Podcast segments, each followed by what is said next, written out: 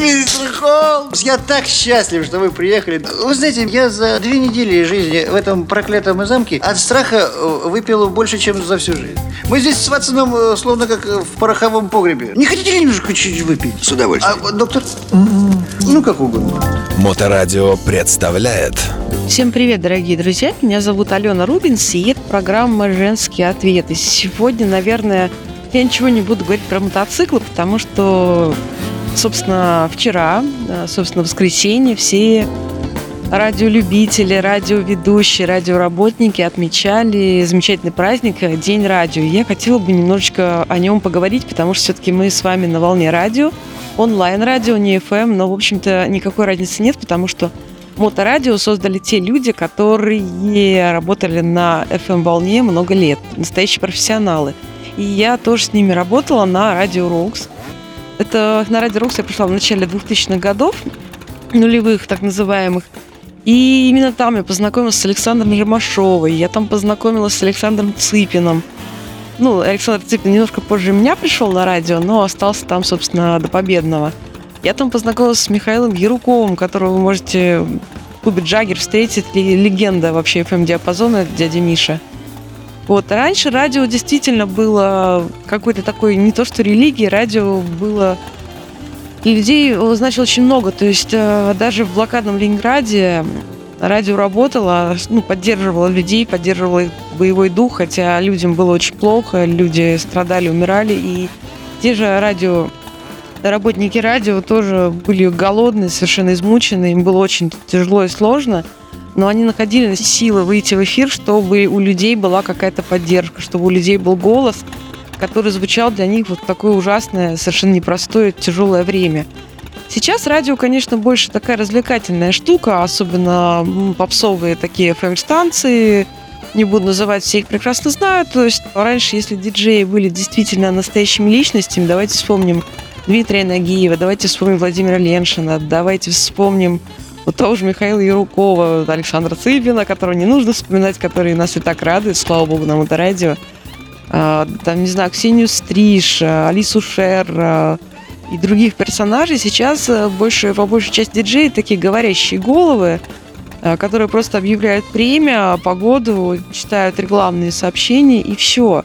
Вот, но не нужно их в этом обвинять абсолютно, потому что, ну, я работаю на радио больше 20 лет, и я сейчас на радио работаю. А дело все в том, что сейчас программная политика такова, что на развлекательных станциях диджеи ничего, ну, в общем-то, говорить особо не должны лишнего. Да и вообще не должны говорить.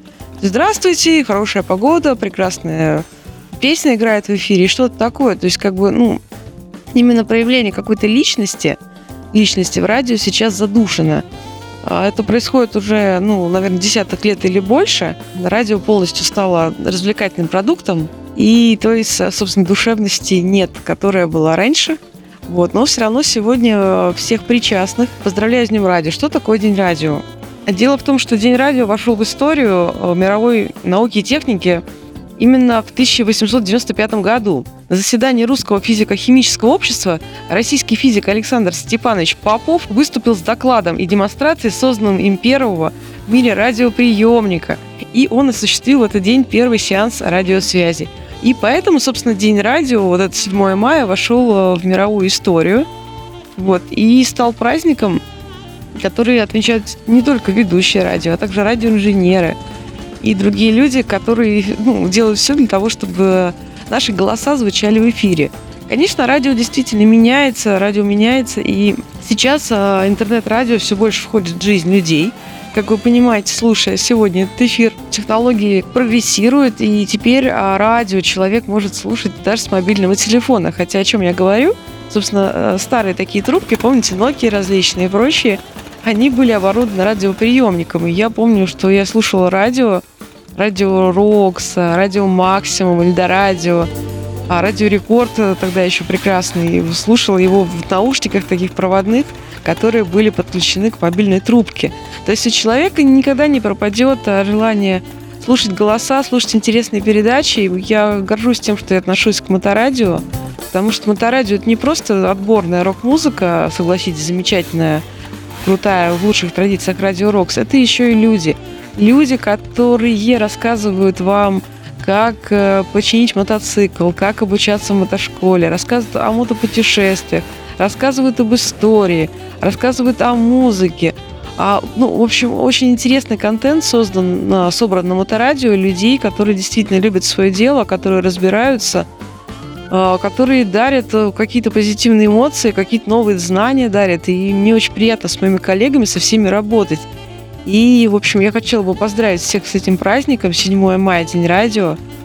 Дорогие друзья, каким бы ни было радио, интернет, не знаю, FM, ну, может быть, какая-то новая технология в будущем появится, пусть наши голоса всегда звучат на волнах, пусть у нас будут всегда радиослушатели, вот, и просто еще раз всех с праздником, с прекрасным и замечательным днем радио.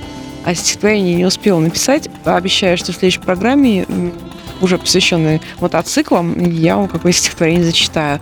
Ну, а на сегодня все. С вами была Алена Рубинс. Слушайте Моторадио. Удачи вам на дорогах. Любите себя и других, разумеется, тоже. Запутанная история. Как это верно, Ватс.